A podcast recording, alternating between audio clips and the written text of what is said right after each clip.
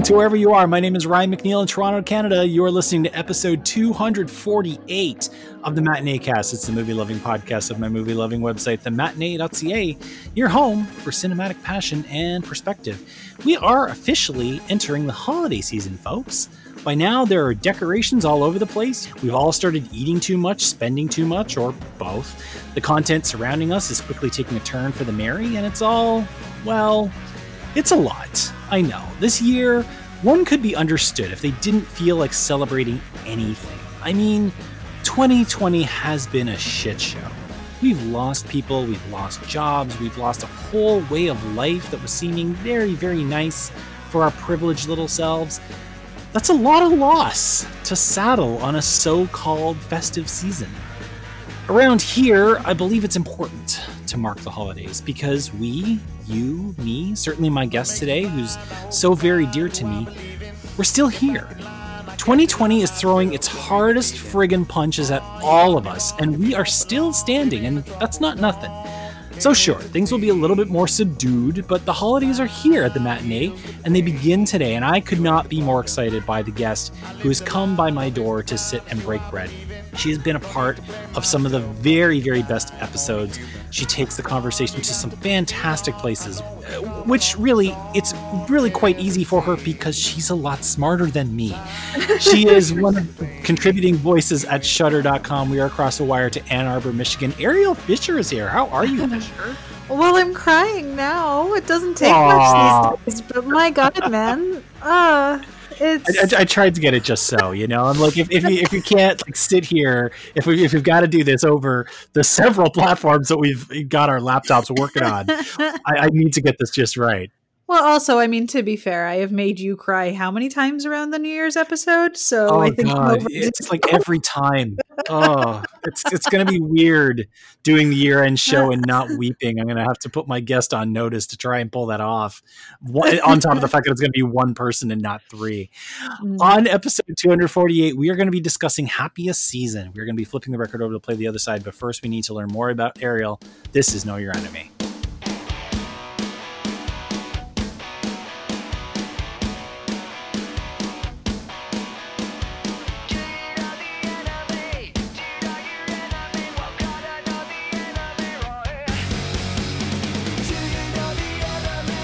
As I've mentioned, Ariel has been on all kinds of year end episodes and special episodes, but officially speaking, she is a six time guest. The first time around, she appeared on episode 112. We discussed Raiders of the Lost Ark.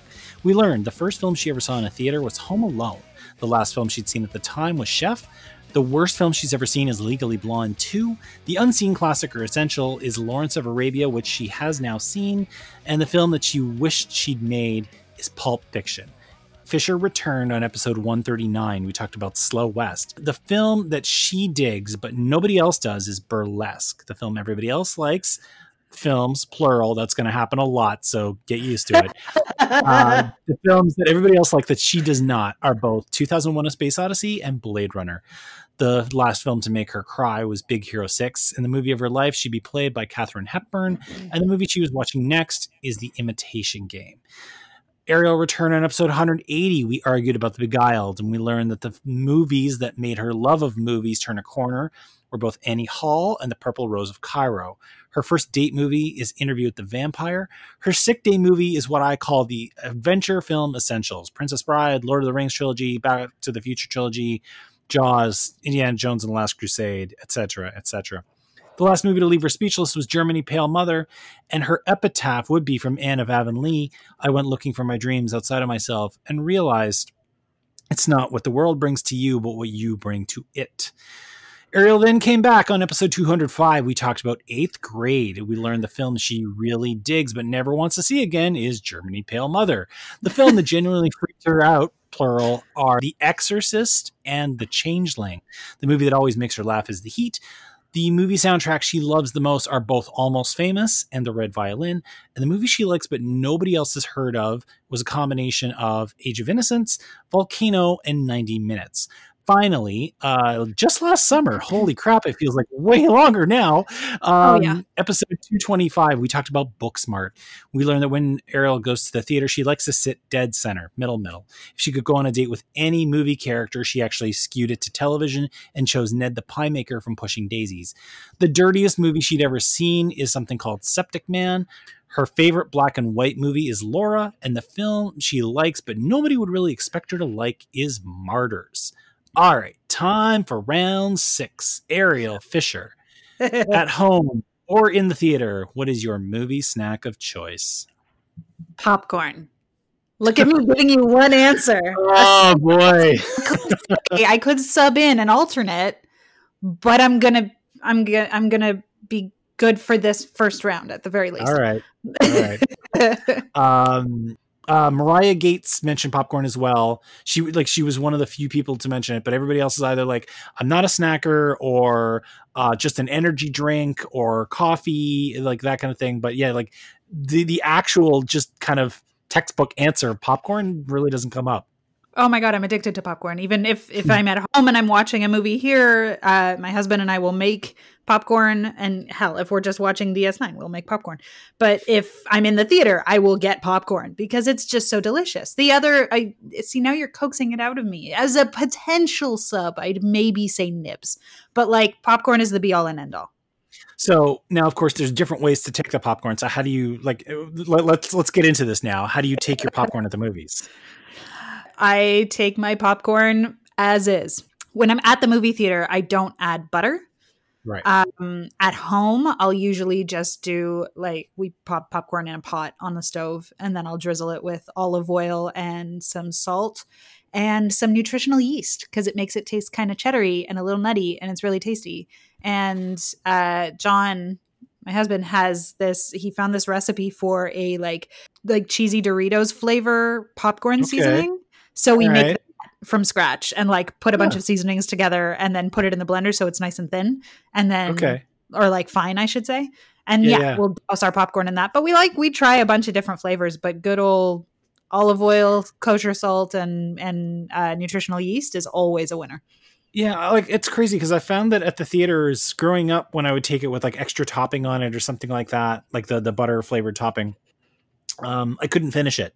Right, like it was always just too much and too greasy, and too oily, and Yeah. everything. And I just found I'm like it's butter flavored anyway. If you just take it as it is, I'll you know then yeah I, I always finish the bag. It's it, the the funny thing though is that for me, um, popcorn is actually a sports snack. Like I usually have popcorn when I'm watching playoffs, not so much Ah. at the movies. I know it's weird, but uh, yeah, no, okay, yeah, popcorn. I, I mean, you know, the, the- we don't always have to be complicated and say I shall have a whole roast chicken served in a man's hat.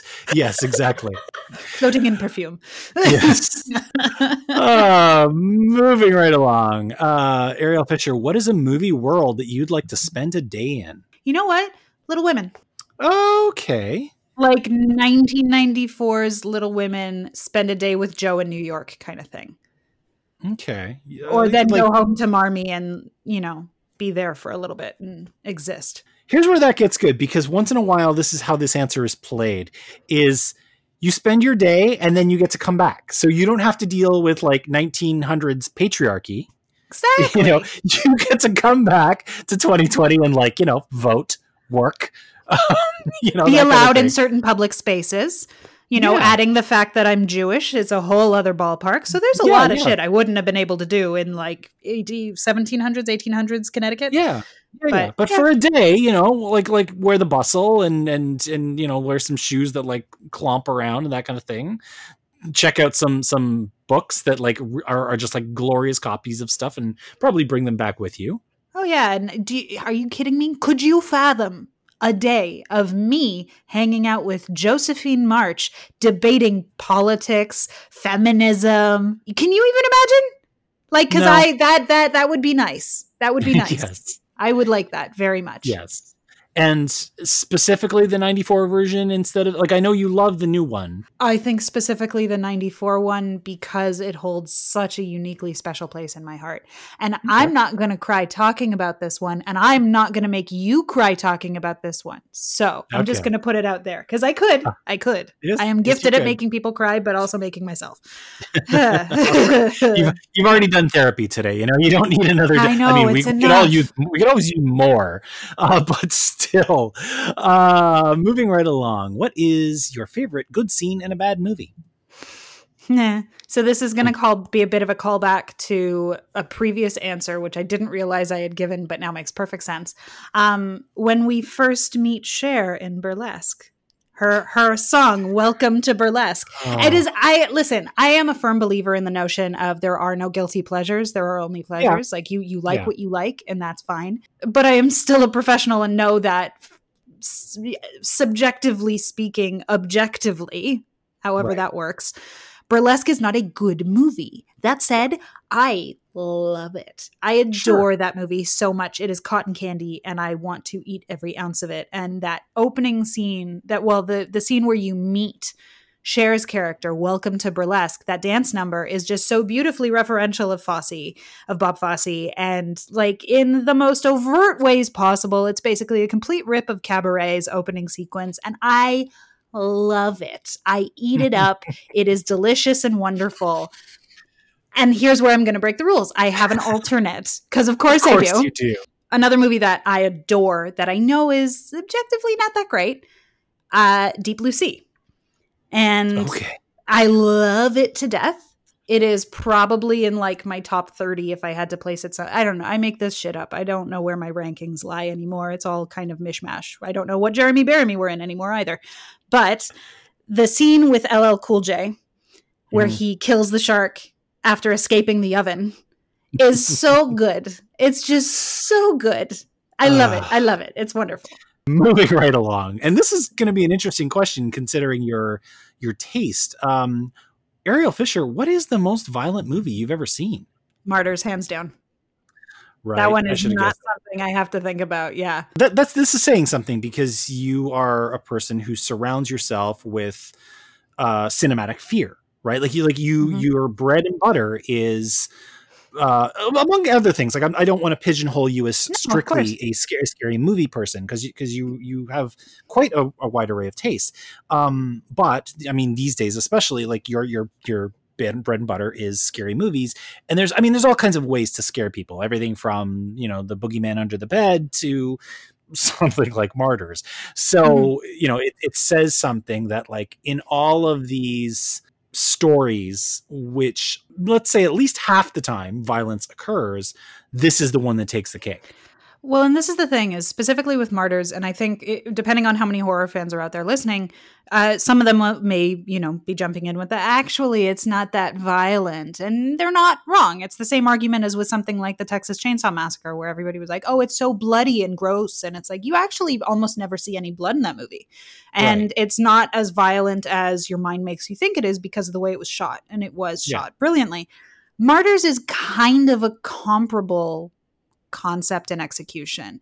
It yeah. is just brutal. It is yeah. it is brutality and it's not so much violence in terms of um like it also depends on how you think about violence. Like are you thinking about slashers where people are just, you know, you've got Jason going and cutting a bunch of people up or killing them with a flying V. It's not mm. quite that kind of violence where it's really overt. It's it's yeah. almost psychological violence particularly pertaining to the fact that the film is kind of centered in this discussion of our manifestations of guilt and grief. Mm. And it's it it messes with you and it really it it's it's violent in the way it forces you to confront things that you're uncomfortable with yeah, we did dig into it when you first when you when you first started talking about it as as you know, on your on the last show. But yeah, mm-hmm. you're you're absolutely right. Violence is subjective. You know, like what is violent to one person is not at all violent to another person. It's the reason why I ask that question. The same as I ask, "What's the scariest movie you've ever seen?" Because yeah. everybody's going to come at it from a different way, and yeah, some people like you know you've seen all kinds of movies, and I've seen all kinds of movies where they are tremendously bloody or just go all in on like guts and viscera or whatever, but it ends up playing like a cartoon, right? Whereas Exactly. something else can really just get into your head and mess you up and you think Mhm. to yourself that, you know, that was disturbing. Uh, You know what? Like I, I still haven't seen Martyrs, and the more we talk about it, the more I, the, the less I want to. Uh, no, but, uh, I will firmly say it's not for you. Gotcha. Moving right along, last but not least for now, Ariel Fisher, what is a movie monologue you'd like to deliver? I debated uh, Sally Albright in When Harry Met Sally when they're at lunch, when she's at lunch with Harry in their like present tense and they become friends and she's talking about her relationship falling apart. Because I love that monologue and it's usually the first one I go to. They're sitting at lunch and she's talking about, you know, we always said how lucky what we were we never had kids because you know or we never got married because whenever you got married you stopped having sex. It's true. No one tells you this. You know all of our friends well our one friend who has kids da da da da i love that monologue but i think i have to go with despite my love of when harry met sally which is profound and boundless um, i think i have to go with robin williams monologue in good will hunting on the park bench Oh he's talking about knowing about loss and you know you could you you probably know all the details about michelangelo that you read in a book but i bet you couldn't tell me what the sistine chapel smells like. And it just there's always been something.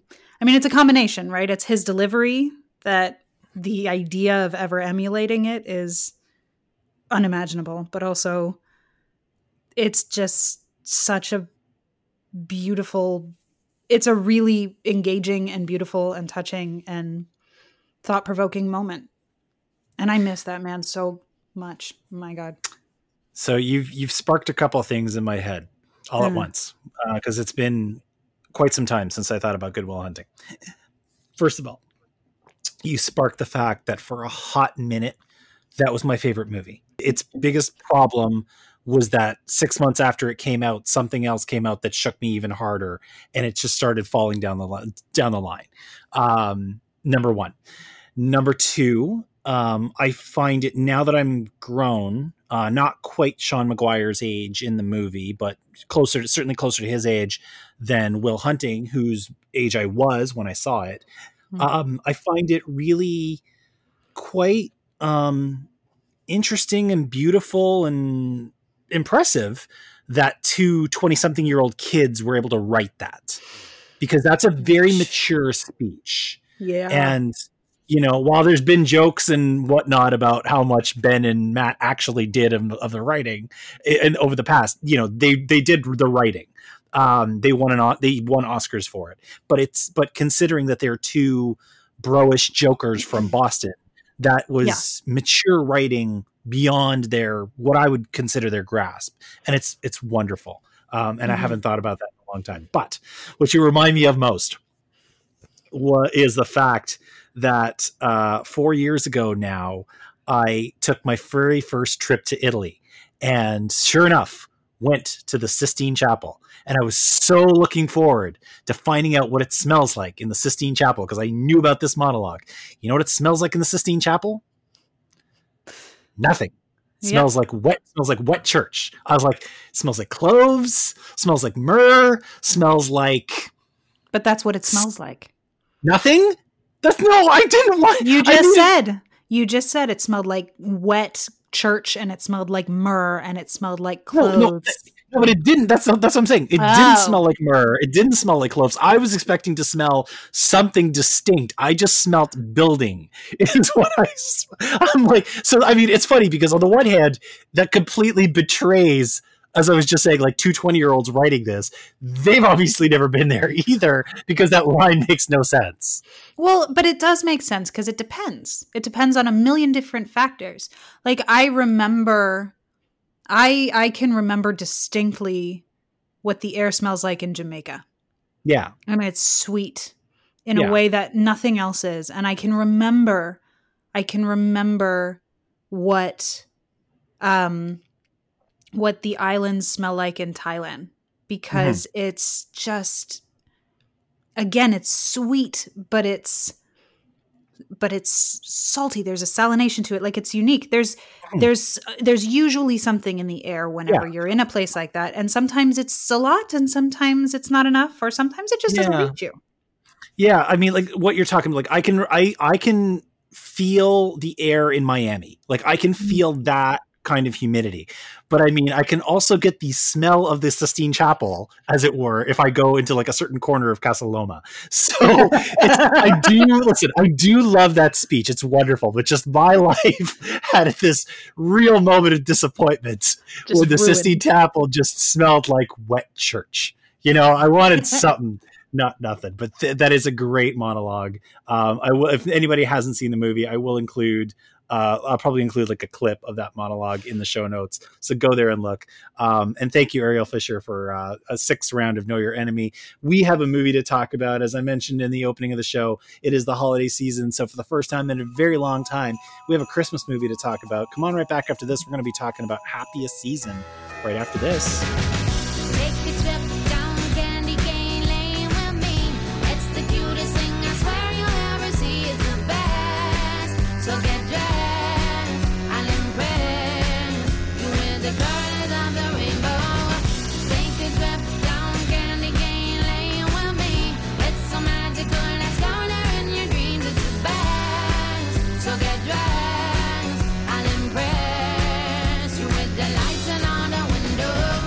So be advised, we are going to talk about this as a complete film. So if you haven't seen Happiest Season, it's on Hulu right now. Uh, I don't really know where it's available in Canada. Uh, I believe it's on demand. Go watch Happy Season, come on back afterwards and listen to our conversation because there are things at the very end of this movie that I believe merit discussion.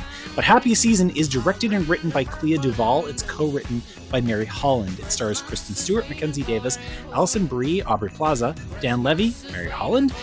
Victor Garber and Mary Steenburgen. Happiest Season is about Abby and Harper. That's Kristen Stewart and Mackenzie Davis, respectively. The couple have been together for about a year when Harper spontaneously asks Abby to come home and spend Christmas at her parents' house back in her hometown. Abby is reluctant at first, but agrees to the invitation. There's a slight hitch. Harper hasn't come out as queer to her parents, or her siblings, or almost anyone back in her hometown, really. So when Abby arrives, she introduces Harper's friend and roommate to Harper's politician father, her momzilla of a mother, and her hashtag blessed sister Sloane, along with her really, really trying to be her best self, younger sister Jane. Add in some ex boyfriends and in, even an ex girlfriend, and you can almost hear the swans a swimming and the geese a laying. I have long held fast to a theory that the very best Christmas films are not really about the holidays at all all of this merriment, gift giving, gathering for lavish feasts, it's all a backdrop for something much more human and non secular. What I'm saying is, for the very best Christmas movies, the season is merely the stage, not the story. With Happiest Season, we put that theory to the test. The titular Happiest Season is not so much the subject of the story as it is a nod towards a greater theme of appearances and how we can sometimes get so caught up in the appearances that we are blinded to the truth pop quiz hotshot.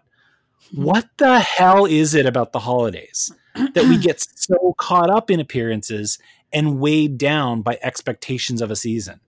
Well, I think so much of, particularly before, in the before times, as yeah. my friend Lindsay likes to say, uh, before all of COVID and everything, I think there was really, and there still is to an extent, this obsession with presenting life as perfect because if it doesn't look perfect to the outside world, then it can't be perfect on the inside. Mm. And on the inside, it's messy. On the mm-hmm. inside, mm. it's full of, you know, petty arguments and disagreements and love and friendship, but also, you know, stubbed toes and broken fingers. And it's not you know, bad hair days and you name it. There's always something. It's not it's not perfect and what's not perfect what what is what is messy scares us because I think we equate messiness and complicatedness, complications, I guess, with failure. And mm-hmm. we've kind of come to associate, I think, that with generally anything to do with our lives, you know, especially with things like specifically Instagram. I find it's really bad for this because it feeds off of the notion of perfection. It doesn't, mm-hmm. you know, nobody wants to see the picture of your badly lit, perfectly fine birthday cake with, you know, rainbow sprinkles. They sure. want to see your lavish, extravagant three tier cake with like a white chocolate ganache. They want to see the perfection. They want to see the extravagance. They want to see the excellence. Mm-hmm. Um, and I think we've started to really kind of lean into that. And I think the holidays are kind of like the pinnacle of this, particularly because of a lot of Christmas movies. Or or we we forget. It's kind of in a weird way. This is going to be an odd comparison, but in a weird way, it's almost like forgetting what zombie movies are really about. yeah, I know. Yeah, yeah. no, I like it. Yeah, I get but it. like, it's it, theoretically, you know, for those who don't know or those who may, zombie movies as they originated, even uh, when they, you know, I, I, walked with a zombie or white zombie and things like that. They largely tackled issues of slavery, even though a mm-hmm. lot of mm-hmm. people don't necessarily know about that. It tackled uh, uh, voodoo and and those subjects. And then you got George Romero, who completely revolutionized it and made it where the demon, the monster, was humanity. Right? right? and the the failures of the genre forget that and forget that the humanity aspect is where the impact lies with Christmas movies, I find it's a lot of the same thing. You kind of lose focus if you focus too much on the holiday itself. Like it's Christmas, this needs to happen, and da da da da da. Check, check, check, check off the boxes. It kind of loses focus. I think it's it's it's one of the reasons movies like It's a Wonderful Life are so important and are so impactful is because you're right. It's not about the holiday itself, and we forget a lot of that. I find just in our daily living. We forget yeah. that it's not about the appearance of things, it's about the reality of things. I I think you're absolutely right and I think that you know the the holidays exacerbate appearances. Like the same way that, that a 100%. wedding will, yeah. will exacerbate appearance, right? Because it's it's it's it's a meaningful moment, so it must be, given yes. that that kind of respect, right? I think when I thought about my own question, um, where I where I kind of came down with it is life for all of us is very much about momentum. It's about growth. It's about moving forward and you know even if you are not evolving even if you get to a certain point in your life and you you are who you are as a lot of people just kind of get to a certain point in their lives and they're like i'm done um, yeah. but it is still about moving forward and growing and evolving the holidays no matter what you observe and what you believe and what you celebrate are almost always about going back. Uh, you know, like holidays by their very nature are traditional. And so you have this moment where you are progressing and becoming somebody new and you know involving other people in your life and for you know a day or a week or whatever it is you have to press pause on all of that and rewind and it just the two things do not fit.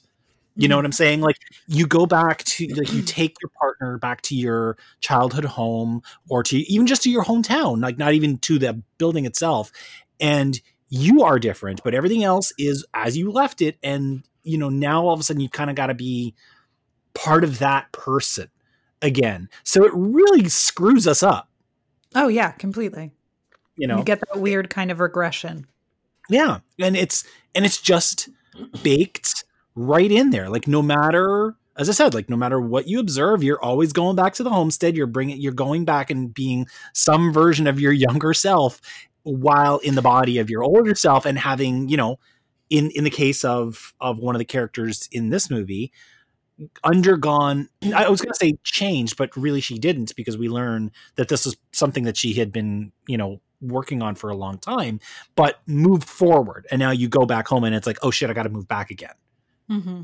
And that always seems to, you know, kind of throw us for a loop whenever, whatever holiday it happens to be. Um, we did not actually talk about it, but what did you think uh, in a in a broad sense of Happy Season? I liked it she says with a question mark. that was I, the, the voice went up there. Um, uh, you know uh, uh, full admission dear dear listeners. I i finished this just a couple just a few hours ago. I'm struggling with it a little bit. I i okay. liked it. I really liked it. But it has problems. Oh, yeah. Mostly in the fact that it kind of glosses over the problems it brings up. But it also does bring up some very good problems. Like it's Yeah. it's I guess we are talking about we're we're we've you've already given the spoiler warning, so it's okay if I Yeah. just okay. Please. So I think like on on initial thought, I like it. On deeper thought, I like it, but it has some issues. The issues being that it really it tackles the notion of when is the right time to come out and what the process should be with coming out in a little bit of a problematic way. Uh, there's a very lovely monologue by Dan Levy, who we've Yeah. come to know and love as David Rose in Schitt's Creek. And it's very in keeping with what happened on Schitt's Creek. And those fans of the show will know what I'm talking about. It's he talks to Kristen Stewart about, you know, her so her girlfriend, whom she wants to propose to, hasn't come out to her parents. That's the entire premise of the of the film. Mhm. But we find out that she was almost unceremoniously outed against her will in high school instead of allowing herself to be outed at the time with her then girlfriend she threw her then girlfriend under the bus played it straight and then that was that. And that's horrible. That is heinous. Um now as an adult she's so desperate to keep this part of herself hidden and like for valid reason. And dan uh, dan levy's character is talking about this and saying you know like what was it like for you when you came out? And you know kristen stewart says that her parents said that, she, that they loved her. And he's like yeah for me my parents kicked me out of the house and didn't talk to me for 13 years. Mhm. and that's not even the worst possible option for how it could Oh, go. Oh yeah. and that's really what's kind of at the heart of this is this idea like at the heart of my issue with it is this kind of idea that like oh well now that she's been unceremoniously outed by her sister who is mad at her it's you know she'll come forward and it's fine. And she doesn't even come forward right away. She still continues to like oh well no i'm not. She's lying. She's making it up which causes a rift with her relationship and rightfully so because that's Mhm. not good either. It just the way it all gets resolved felt a little disingenuously perfect to me it is messy. Um, this is a movie that has a lot of good things going on, um, mostly in the performance. The performances in this movie, with what they're handed, are fan bloody tastic um, in in all sorts of different ways. Like not like there's a lot of different characters in this movie and a lot of different actors, many of whom are playing against type too. It's not like you like you just get Alison Brie in this movie and she plays Alison Brie as a for instance. Um, uh, she is lot so of people- not Alison Brie, which was actually Right? really refreshing. Yeah. So they're they're doing a lot of things. But what I I found when I when I kind of sit and sat with it for a little while is is two things. One, the ending of this movie is short by at least five minutes um, because everything is laid on the table with this relationship between Harper and Abby and with Harper's whole family, right? Because she she uh, she is outed and then she after some very quick introspection owns it um, and her parents need to square themselves to it. Um, there's about five more minutes of movie there that need to happen, both between Harper and Abby and, and Abby's family. And I didn't think it was going to get tidied up into a neat little box, but there's a few more conversations that need to happen on screen before we get out because we get out real quick after Mhm. all of that. So that's one thing. But the other thing that was actually brought up on Twitter by Roxane Gay, of all people, is that this movie is also short at its beginning by about five minutes because through the bulk of the story, um, Harper is actually she's actually pretty shitty to Abby during this whole bad position that she puts herself into. She just time after time is pretty shitty towards Abby. Mm-hmm. We don't get a lot at the beginning of this movie to understand why Abby loves her. Like, I mean, they have chemistry, they connect. I get that part. But I don't understand their relationship that that it would survive just shit moment after shit moment after shit moment. So we Yeah. need like at least another little bit at the beginning to understand their chemistry, their complexity. And again, this is this is I'm Roxane Gay is right to point it out is like 100%. why would you put up with this? You know, besides just time investment that we know has been about a year. Yeah, there isn't enough and that's that's the thing really is that ultimately you have to make us care about your characters.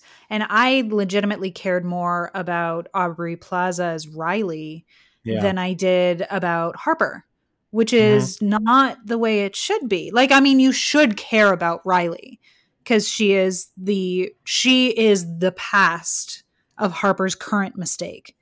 And and and to be clear, and this is so important, Harper's current mistake isn't not coming out. Harper's current mistake is is throwing Abby under the bus at every possible turn. Like she had the opportunity to not bring Abby with her, and that probably would have been the better option than Yeah. bringing her along and lying every step of the way and pretending you're, you know, your past self and having that regression.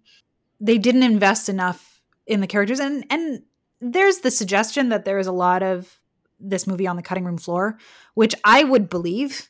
Um, Clea DuVall is in an Instagram shot at the end of the film in the credits as Aubrey Plaza's girlfriend. And Ah. so there's discussion about her having like this whole other character that was written into the script and written Mm. into the film and shot and then just excised. But Yeah. that could also just have been a nice little Easter egg to throw in at the end, and maybe she got a new girlfriend later. It doesn't feel like they've been given enough time to be people. And I'm kind of spoiling what we will discuss later because you you always ask us to pick, you know, further further reading, so to speak, like the Yeah, yeah. what we would get people to watch. And it kept feeling like this movie wanted to be the queer equivalent of The Family Stone. And it f- and in that tone that gets set, it fails at every turn because it's not allowing itself to get to a genuinely like there are some genuinely emotional moments in it but it feels like it's not affording the film the luxury of being treated very seriously because this is a mm-hmm. potentially very serious subject like Yeah. it feels like it makes light of it to make it more palatable Well, I mean, it's that's the way the movie is being sold, right? Like this movie is being sold as here's a new holiday romp for you to go through. And I mean, like, I will give it points for effort because it's not, you know, it could have played this very, very safe and just turned it into the slap happy when are they going to get caught? Like the movie is is very much a ticking time bomb in terms of when is Harper going to get found out, you know? And it doesn't really actually go for that. Like you know, there's there's jokes about Harper's hiding behind the door and the kids kind of see her and they're playing hide and seek. Isn't it Mhm. cute? You know, it doesn't really hang its hat on that and instead wants to focus on um, Harper's lack of confidence in her choices. Like this movie very much has heteronormativity on its mind. Dan Levy kind of brings that up, like because we start the film with um, Abby talking about how she wants to propose, and she's like, "I'm going to ask her dad for his blessing." And he's like, "Wow, that's very heteronormative of you." So I mean, it does have that and appearances and trying to like live your hashtag blessed life on its brain, right? But in the center of it is this woman who, for reasons that we don't really get into, is not confident enough in her relationships with her family to be her best self. At an age where she probably should be like I I never got the impression that her family would like cast her out. I mean, you never know. That's that's the th- I mean that's the, at the core of that conversation that you were telling me about before between between uh, Levy and and Kristen Stewart when they're saying like there are this reaction, this reaction, and a whole lot of other reactions in between that can happen when you finally get past that pounding heartbeat and say those two words that you will never take back that's the thing about this movie is that it really wants us to hang on Harper and wonder why she didn't ever have this conversation, right? Yeah. To, at this point in her life. But too often it just gets bogged down with all this other crap. Well, I mean, that one I didn't really take issue with because, like, you can have a wonderful relationship with your parents and still be terrified of coming out to them because you genuinely never know even if your parents are Oh, yeah. wonderful people who are wholly supportive. When i when i came out to my mom i i was terrified and i did it in public my god. I it was i i was i was absolutely petrified. I didn't know if it was the right thing no that's a lie. I knew it was the right time and the right way. We had just seen call me by your name at tiff lightbox together and there was something it was it was michael stuhlbarg's ending monologue. So that's actually another option for that question by the way. I sub Mhm. that in as an alternate. You're Um, skipping ahead. that was very much like the this is my mom. I would be safe to tell her. And in telling her i would feel more myself. But i was still petrified. And Sure. and I and I told her and I was and I don't think I stopped shaking for about 30 minutes and I cried and she hugged me and it was fine and then she asked questions. Lots of questions and I answered them and because she didn't know what pansexual meant and I explained all of that. But it was very even for me and we know each other very well so you know how close I am with my mother and how good a relationship I have with her.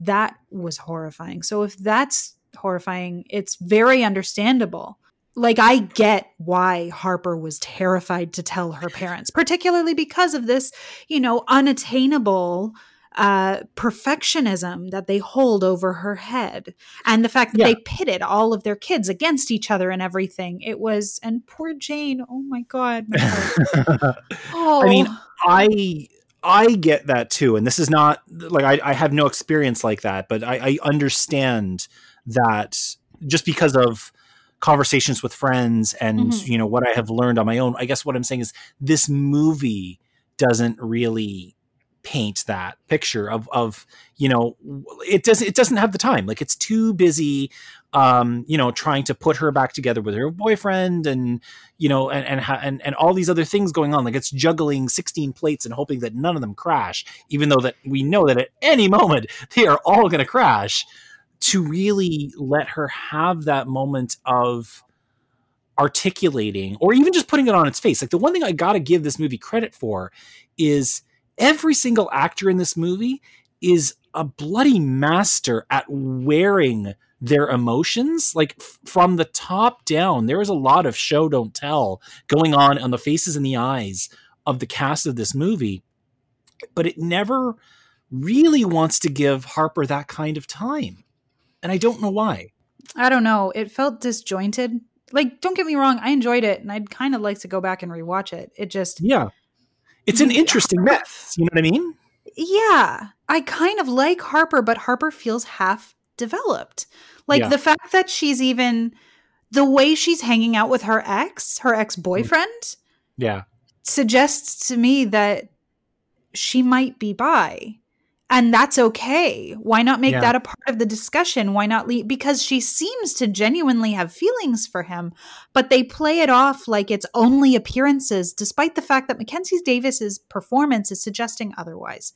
And Mhm. it and that doesn't necessarily need to be something that's overt, but the way the plot plays out and the way it's written feels very I'm going to pretend I'm the straight popular girl because it feels safe when I'm in this place. And that would have been fine too, but it just didn't feel like they committed to to one or the other. yeah And and the same thing goes for like Mary Steenburgen's character, for example, and um and Victor Garber as the Mhm. parents. And they did a great job, but they're caricatures for 90% of the film. And then when it gets to the end, we get to see them do what they do best, which is be nuanced and offer something else. And in, like instead we spend I spent 90% of the film hating them, not because and I don't think you're supposed to hate them.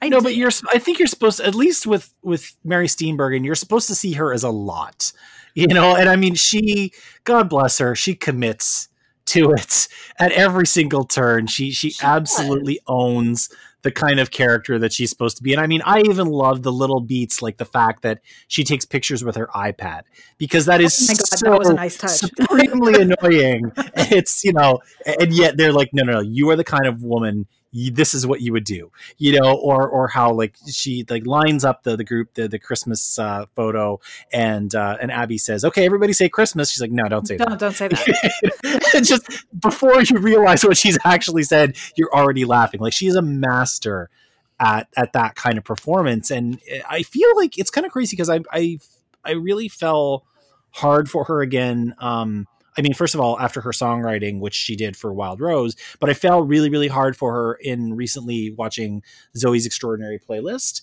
and I kind of feel like she's been missing for a while. Um, so when I when I see stuff like this, it's you know it's it's really quite something.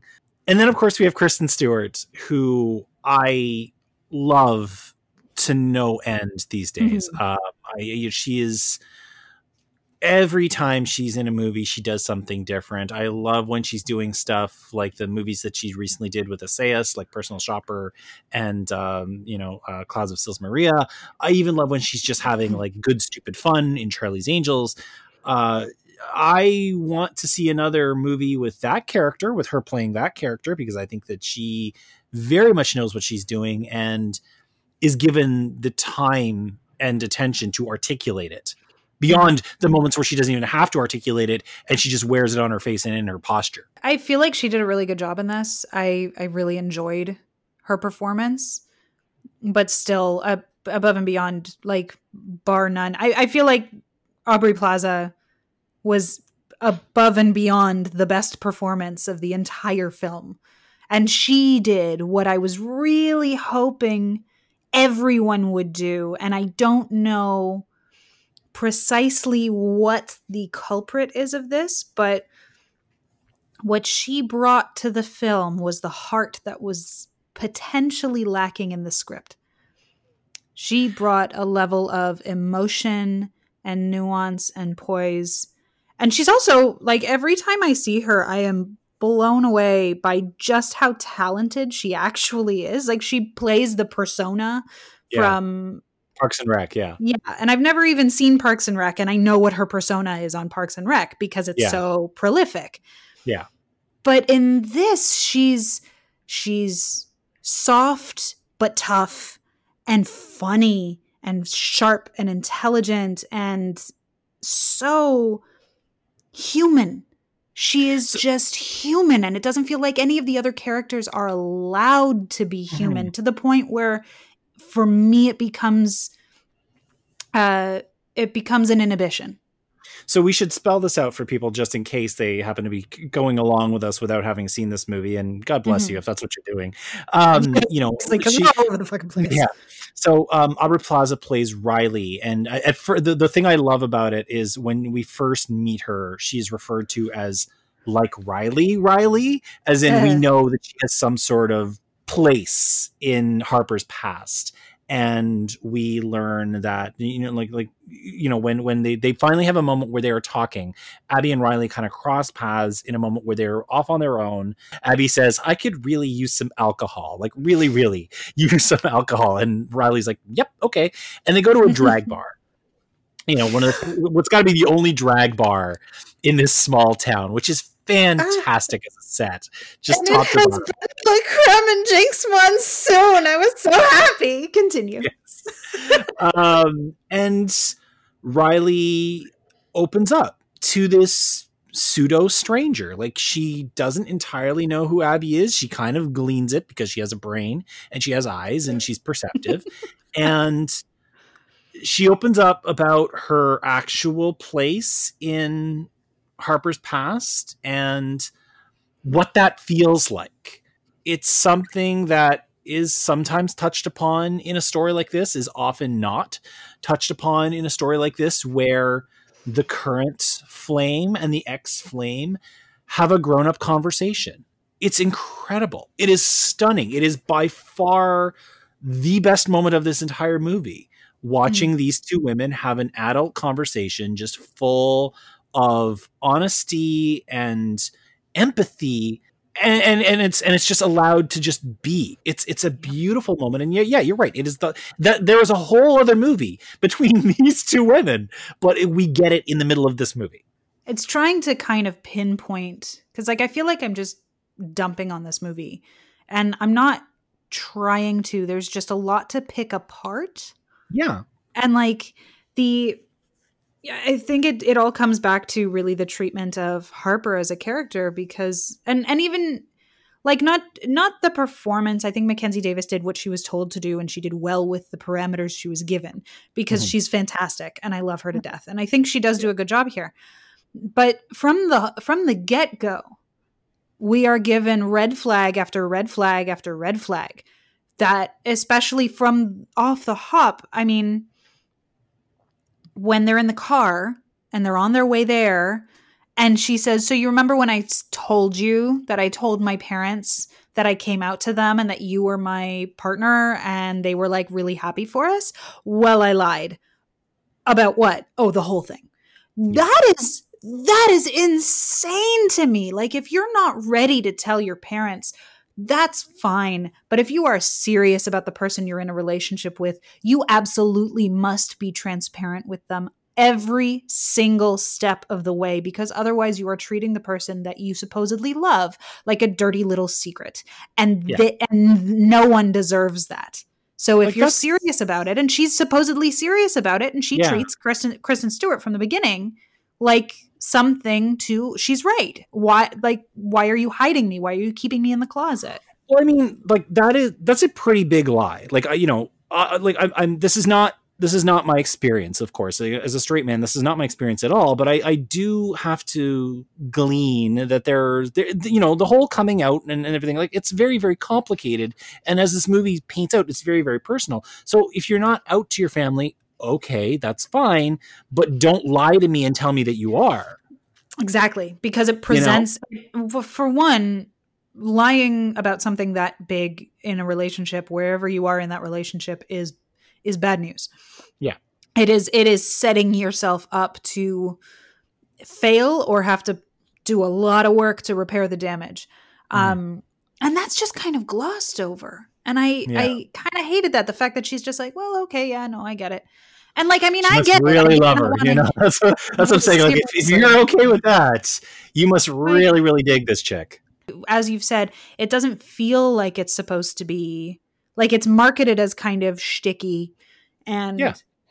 really funny and all of that. And it's funny. Yeah, it has yeah, those moments. in this movie. Yeah, but like it doesn't play out. It, it plays out like it's trying to be slapstick while it's hiding behind the facade of profundity. Yeah. And I and I I hate that because like just commit cuz you can still be funny while being serious and taking the subject matter seriously. And yeah. these are it's written by it's I mean I don't know about um I don't know about Mary Holland, but I know Clea DuVall is gay or at least yeah. queer and I like it's written from by the right people. It's written by the people who know. Yeah. So I kind of wonder what happened. Yeah. I I don't I don't know. And I mean like it's it's what I like to call an interesting mess. Like I sometimes prefer this kind of movie to something that I come away from, like Call Me by Your Name, that's pretty much perfect. You know, like, I'm like, I can have long conversations about Call Me by Your Name, but I can't really dig into it because it's just how awesome was this and how awesome was this and how mm-hmm. awesome was this. You know, being able to pull at threads and let things grow and let things fade and whatever. I find that those are sometimes the more interesting conversations. I mean, like one of the things I like about this movie is, you know, we, we've talked about him already a few times, is Dan Levy mm-hmm. who, you know, we've had the trope of the gay best friend for at least 20 years now, probably longer, but I think it really kind of leveled up when we got Rupert Everett in my, you know, my best friend's wedding. you know what I mean? So, yeah. We've had this trope for 20 years and it's always been the same sort of thing. It's it's kind of the the girlfriend that's not actually a girlfriend and here we take that trope in in a in this kind of movie and we turn it into something different you know we turn it into somebody who is sometimes very silly and dumb when he's killing your fish. Sometimes, you know, sometimes kind of self-involved when he's tracking your phone.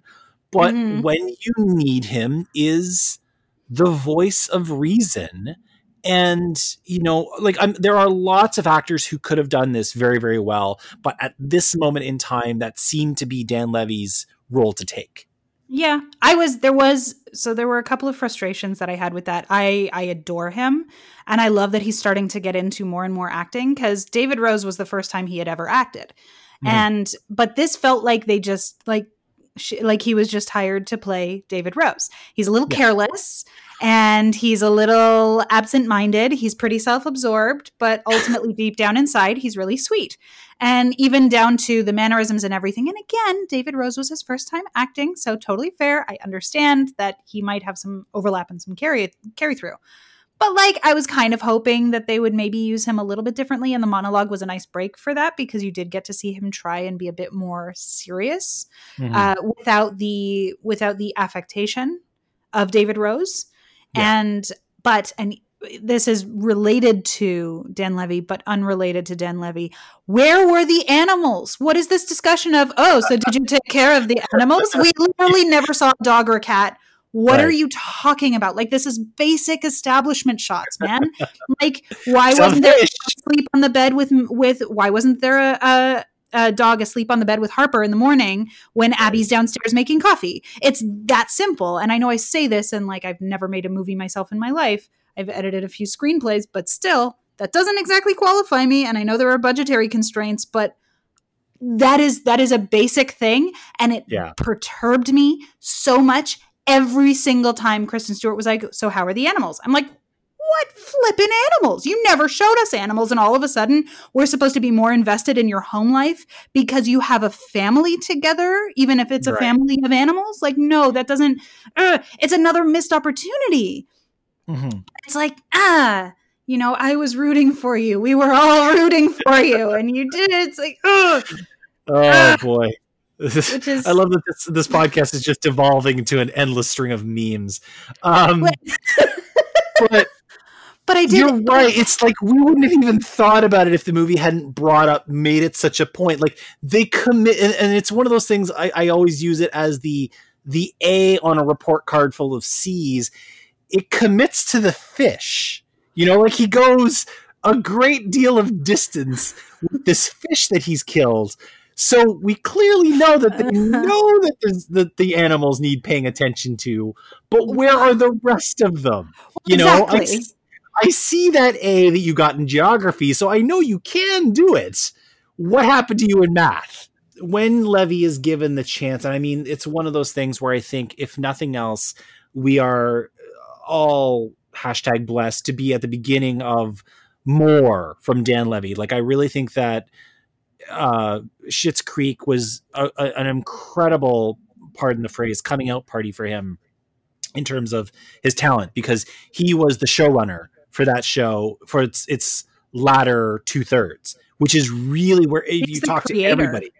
He's the creator, but you know, not to get too far into a digression. If you talk to anybody who has seen that show, season one and two do not entirely lead you to understand what it is going to become in season three through six you know yeah. and and and, it, and that's the thing is when dan was given more control in season three through six that was where the film really really took off and and that's what i look forward to seeing in film like not just television because it's clearly it's clear just look at the emmy awards this year it's clear what mm-hmm. he can mm-hmm. do on television i'm now interested to see what he can do as a performer and a writer in film because clearly mm-hmm. we, you know he's shown when he's given even something this messy and small that he will just show up and do what he does with it mm-hmm. and and give us a new version of the gay best friend. Now this is for all of the issues that we take with this film and especially all the issues that I take with this film ultimately my number one takeaway like if you asked me did you like it my answer is yes and no yeah. um do i think it's a great film no, not by any stretch of the imagination.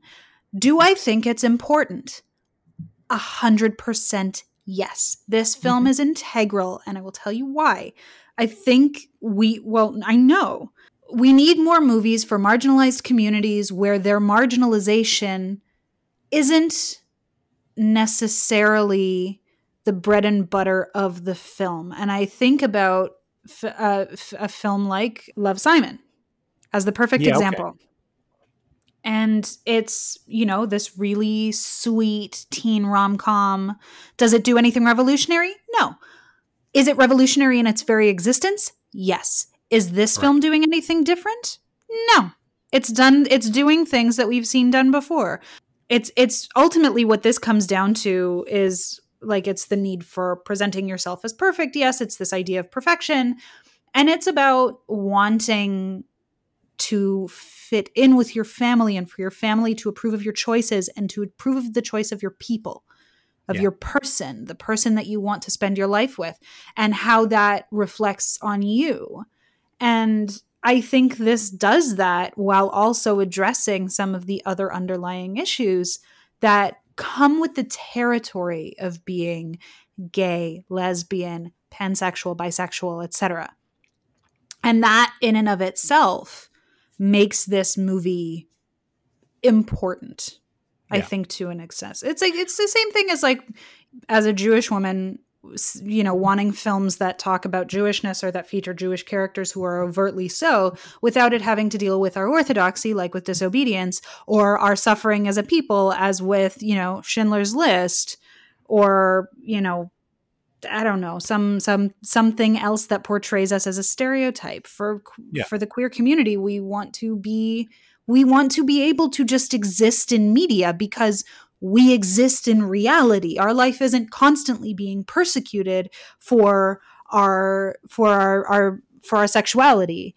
Um, and it's also not a never-ending pride parade of a stereotype yeah. either. So it's nice to be able to see like oh look they did wind up getting engaged. That's sweet. Like that's yeah. Im- the visibility and the representation of that is so important because we've had a million movies of people bringing somebody home for the holidays and the parents hate them or they're hiding something about them and then they follow and then everything works out and they get married and it's fine the straights have had it for a long time. We need it not to.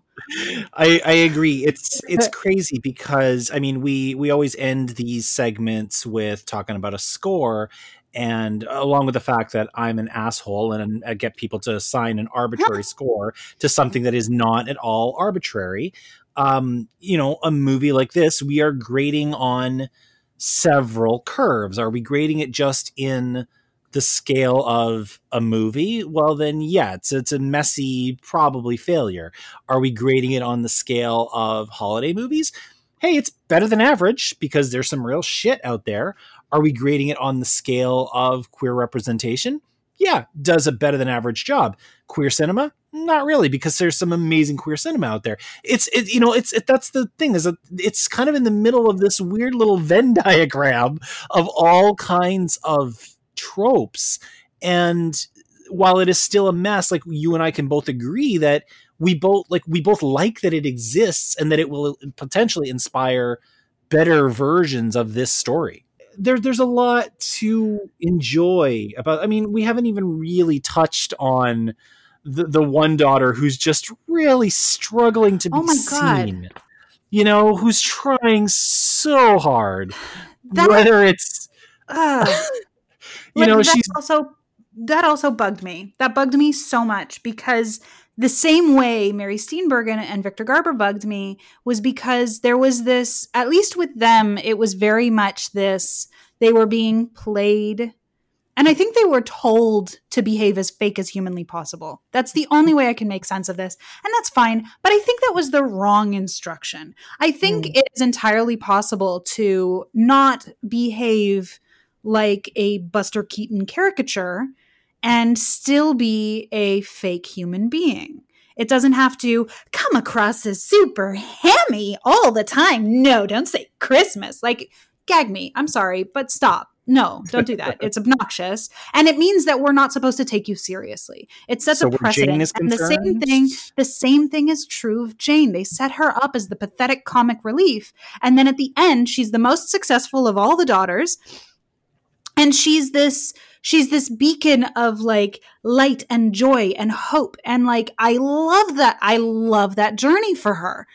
But yeah. i wish they would have at least like like let her be hurt. Let us see that their actions and behavior towards her has an effect on her because the entire time she feels like an autonomous robot that's just kind of like, oh, yeah, I'm supposed to be big and over the top. Cool. I'm going to do that. And I'm supposed to be mm-hmm. loving to you and like bend over mm-hmm. backwards for you. And that's great. And like we never see her crack.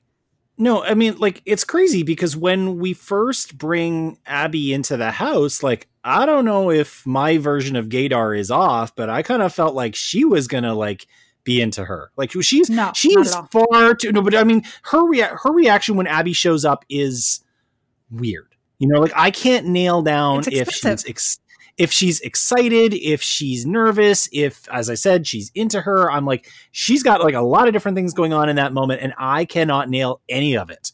No. Um and, and, then you know like yeah like every time i do the one thing i do recognize obviously as the movie goes on is every time somebody pays her even a morsel of attention she grabs it with two hands like a dog with a bone because she doesn't get any attention. Like that part is made very very clear. But mm-hmm. at the beginning like it's she she starts out very hard to read which as you say like is not fair for somebody who when they ultimately get their chance actually sticks the landing. Yeah it's just it's again, it's a bit of a wasted opportunity. Like I never got from her that there was that she was interested in Abby or that she was closeted herself. I never got that at all.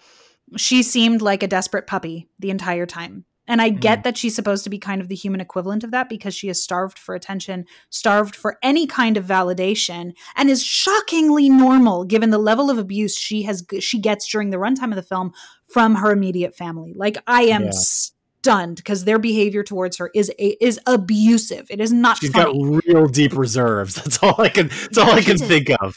But like it, it, it goes in line with the issues that I have with Harper, and that she's not fleshed out enough. We get this caricature of a human being instead of really investing in the creation of the character and the flushing of her out. And we don't need to find out more about her, but like if you think about again, I'm going back to the family stone because you're coming into a big family and you have all of these different characters that have their own quirks and things and like it it would be like if we got Rachel McAdams' character in the Family Stone, who is mean and closed off and judgmental, and all she was was nonstop mean and closed off and judgmental. And yeah. that's not what we got in that. We got to no. see, even when she was being mean and closed off and judgmental, she still had soft edges. You could see the humanity, you could feel the humanity. She was a real person that was being fleshed out. And so it was okay for her to be that because then we would see a different side of her. We'd see the softer side when she warms up to the the paramedic who she really does like. And yeah. that it's okay to be that way. With Jane, it's like I'm at 11 all the time and the only reason I'm getting upset at my parents is because my sisters are getting upset at my parents, although they're right, their behavior is bad. But the only reason I'm raising my hand to say anything about it is because they're is because my sisters are doing it and I want to be like them. And like yeah. it just it's exhausting. Back to what I was saying on the A of the report card full of C's. Mm. This movie has time to give that kind of complexity to Riley and it doesn't have time to give it to Jane. That's that to me is stunning that it has time to give it to the long lost ex, but it doesn't have time to give it to one member of the family. You know that, that, that that's that is a strange thing. And again, like like Jane's whole story could be a movie all its own. And I mean her her like her success is an after the credits scene. Um, all of a sudden, at the very end, it's like, oh yeah, by the way, when I publish my book, this is going to be great. The, you, and we're all like, we all laugh. Like every time she's like, when I publish my book, I'm going to take care of all of you, and we're like, yeah, okay, you know, it's true. And the book, did, like the movie, is like, hey, remember, I told you, you know, uh, I mean, But like we got to that even even that mention of the book is like it's out of nowhere, it's at the end, it isn't earned, and it sits like okay, so I guess now you're deciding you're going to write a book in order to make money for the family. But no, clearly she's already talking to Dan to Dan Levy about it. This is a book that she has had in mind. Where was this character exposition earlier?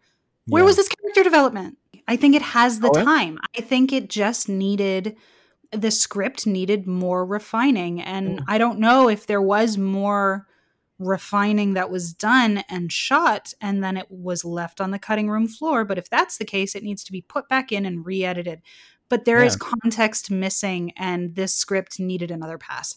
That yeah, is that yeah. is the, my biggest takeaway is that the script wasn't strong enough and it needed another draft or two. We we end our uh, segments here on that Acast, uh, our, our, new slang segments on, with a souvenir, something tangible or intangible. If you could take away from this movie and keep, you would. Uh, and there is a lot in this movie to take away and keep. Um, Ariel Fisher, what would be your souvenir from? Oh, you're you're happy. What, what would be your souvenir from Happy Season? If I had to pick one, uh, Kristen Stewart's outfit at the Christmas party.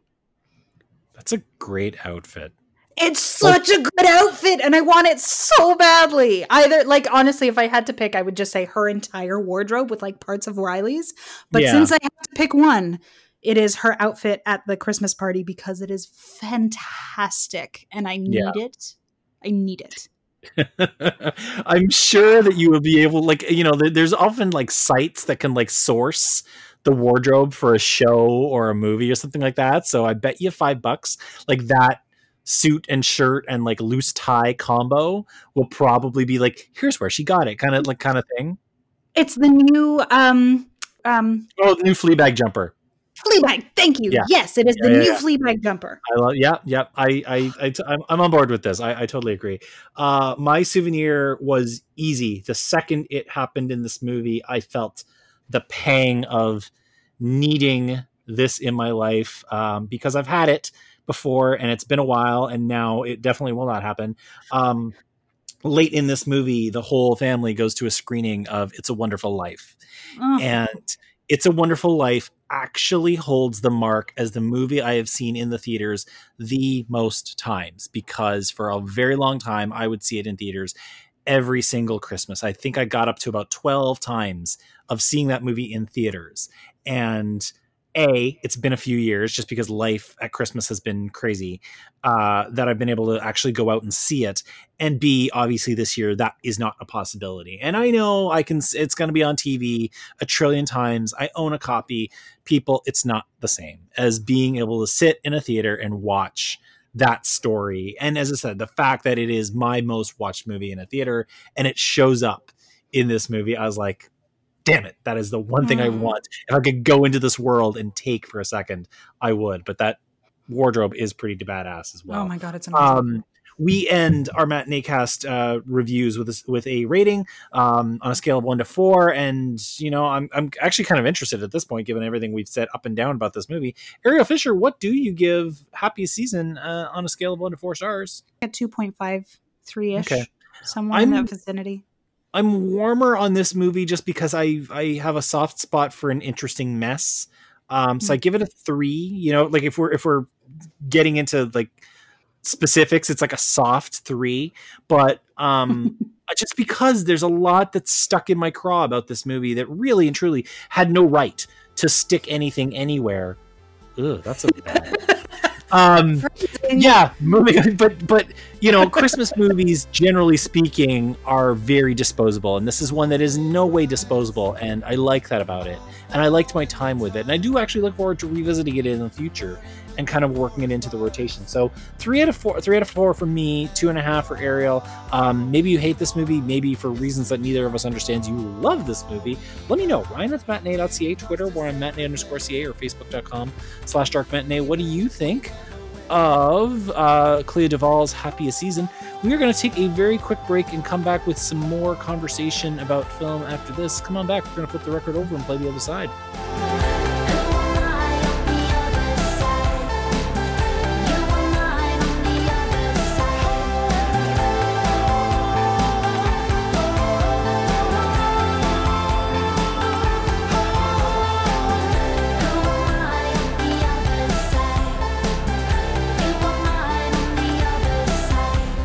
We're back. She's Ariel Fisher. I'm Ryan McNeil. You have no idea what we've been talking about on the break, but it's been fun.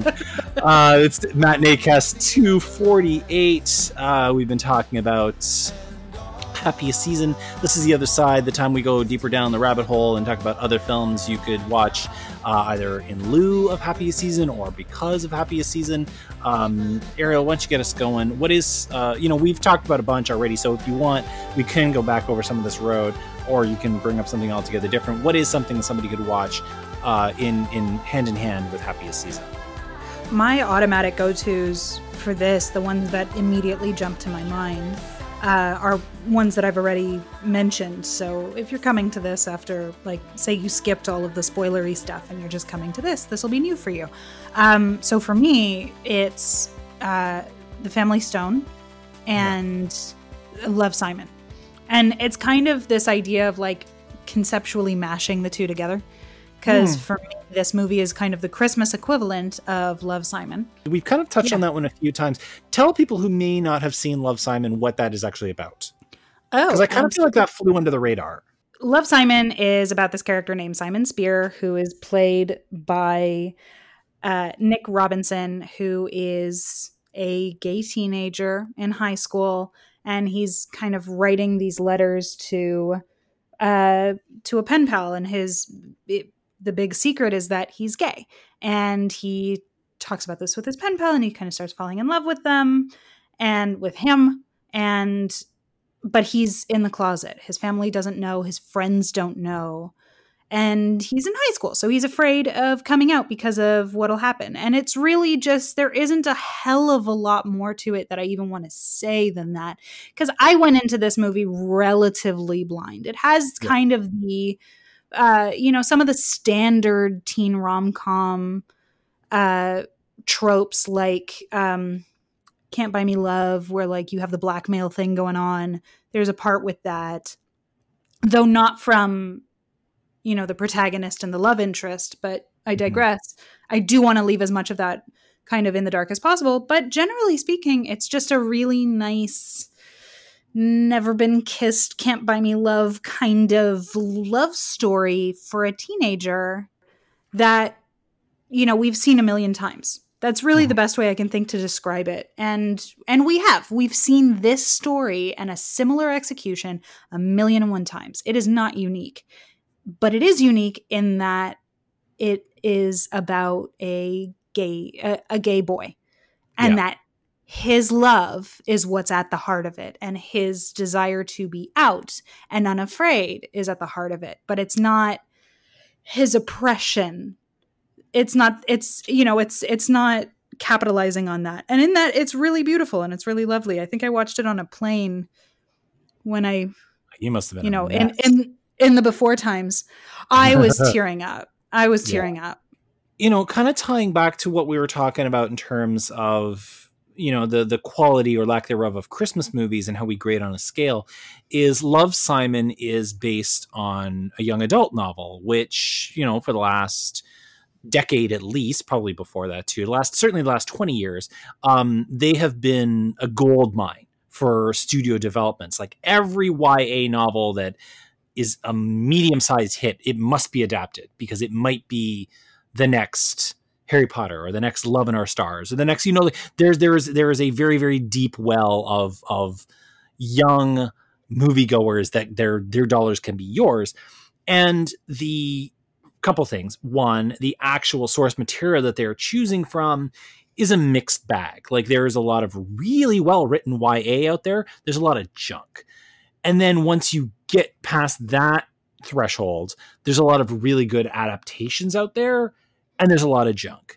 And this is one of those rare marriages that unfortunately I don't feel was marketed well enough because I don't think this movie made a whole lot of bank.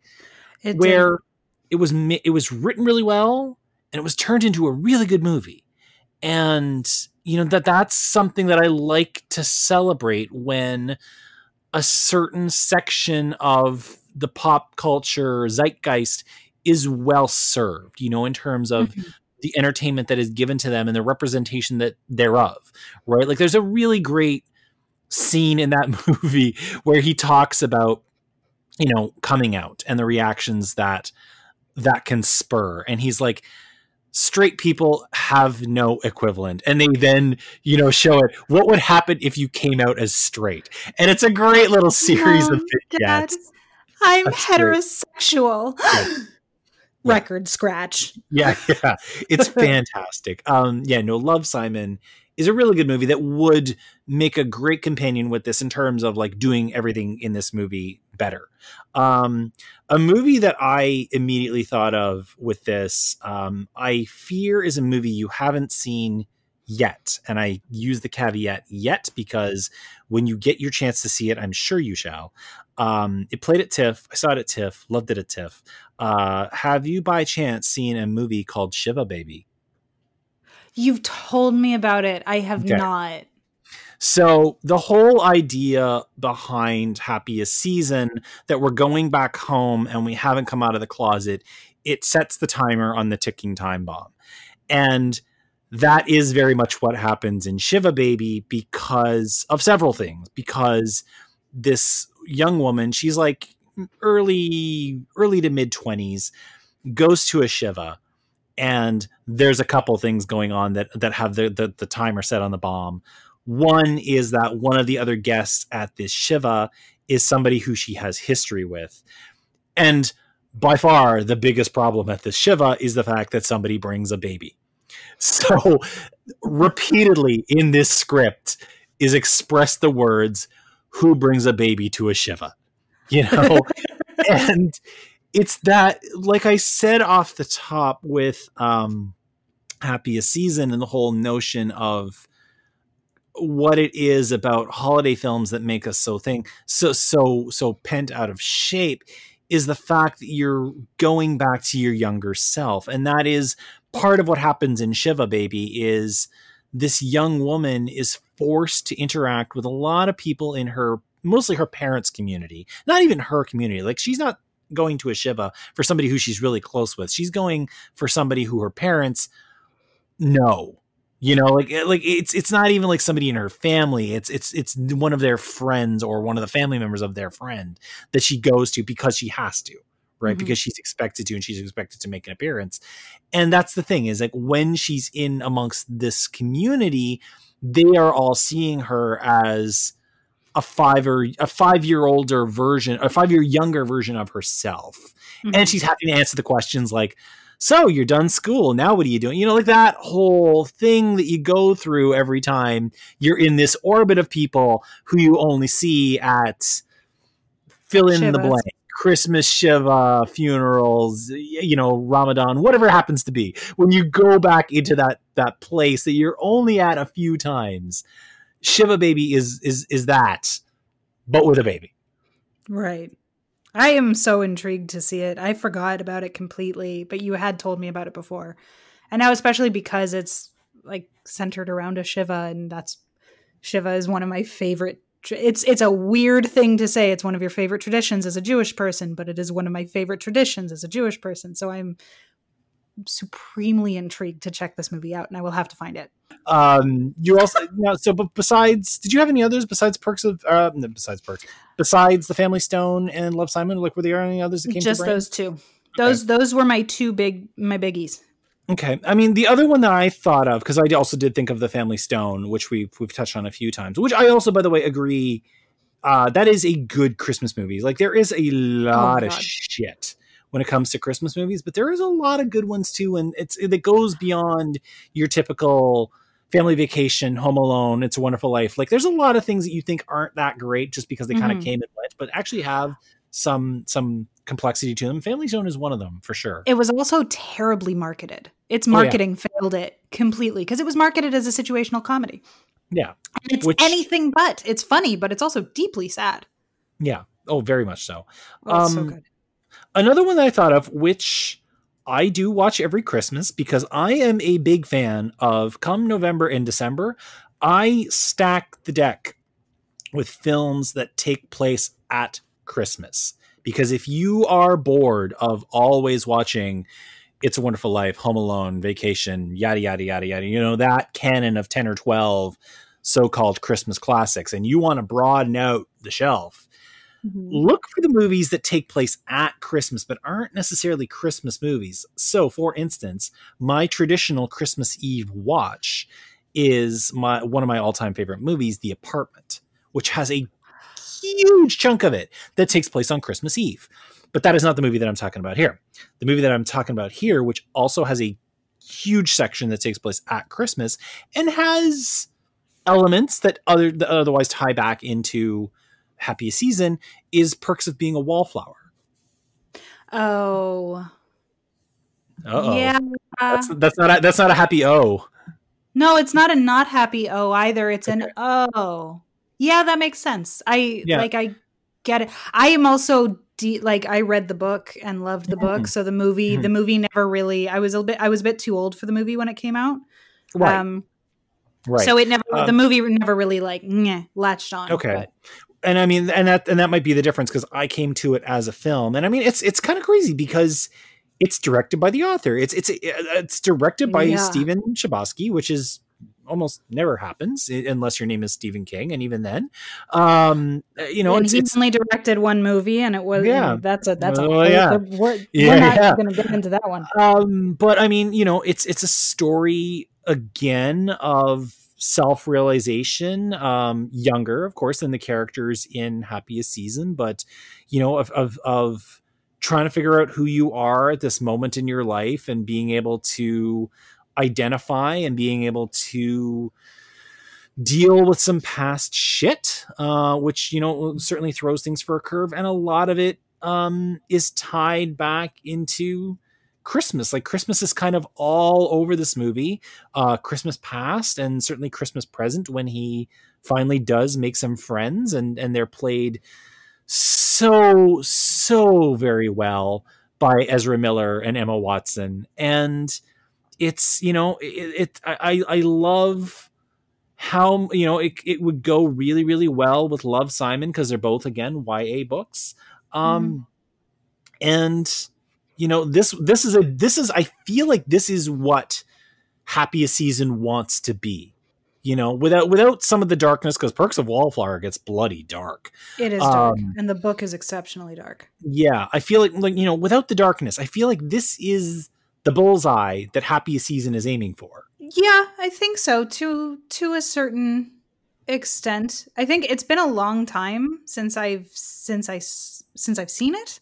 So it's just time of year for it throw it on I don't know, man. That that that that stuff's heavy. but that's the other thing is like some of the very best christmas movies are like you know we, we, we've talked we've touched on it's a wonderful life a few times that thing gets really dark in the middle I think it's we each have kind of our own core like fear being very subjective, grief and mourning is very subjective. Hmm. So I think there is an element of there is most definitely an element of trauma and mourning to the perks of being wallflower.